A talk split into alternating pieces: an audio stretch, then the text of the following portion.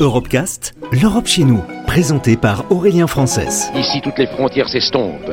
Ici, tous les pays épris de justice et de liberté deviennent un seul et même pays, le pays des hommes. Sur Euradio. On enregistre au XVe siècle les premiers grands mouvements des personnes de culture romanie, notamment vers euh, Chypre, la Grèce, l'Italie et la France à partir du milieu du siècle.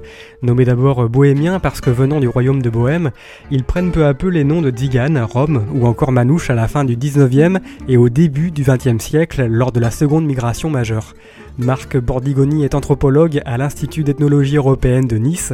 Il est spécialiste des Roms et gens du voyage. Certains sont venus un peu plus tôt, dès les années 1860, euh, car ils avaient été victimes en ce qu'on pourrait appeler la Roumanie, mais qui étaient les régions de l'Empire austro-hongrois, d'une situation d'esclavage qui, euh, dès que l'abolition de l'esclavage, leur a permis de recirculer.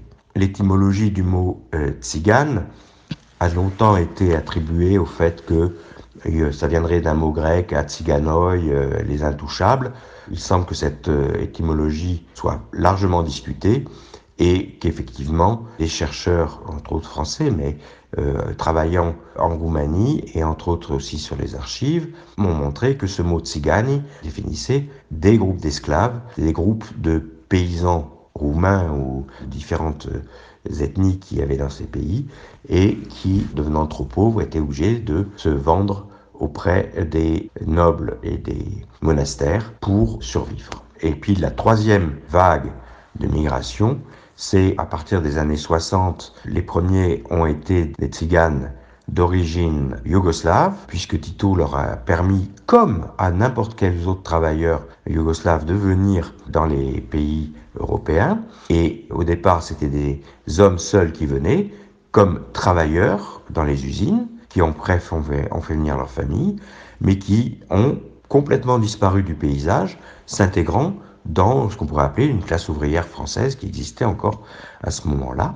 La deuxième petite phase de cette migration, c'est la chute des régimes communistes et l'arrivée de gens qui sont des réfugiés économiques, tels que je l'ai déjà euh, un petit peu évoqué.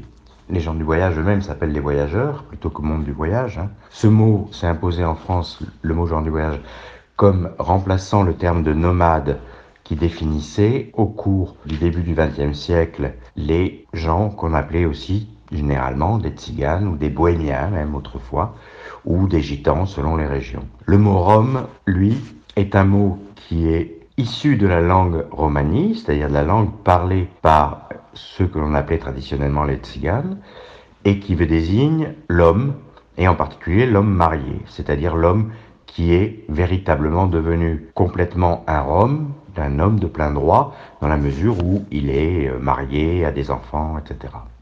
Et le terme Rome s'est imposé pour deux raisons. Un, parce que dans ces pays, le mot tzigane était considéré comme un petit peu dégradant, discriminant, et sous la pression justement des organisations internationales issues d'intellectuels roms de ces pays-là, euh, les instances européennes, en particulier le Conseil de l'Europe, mais petit à petit aussi l'Union européenne et puis l'ONU, ont employé ce terme de Rome, disant que ça devait désigner tous euh, ceux que l'on appelait avant tziganes.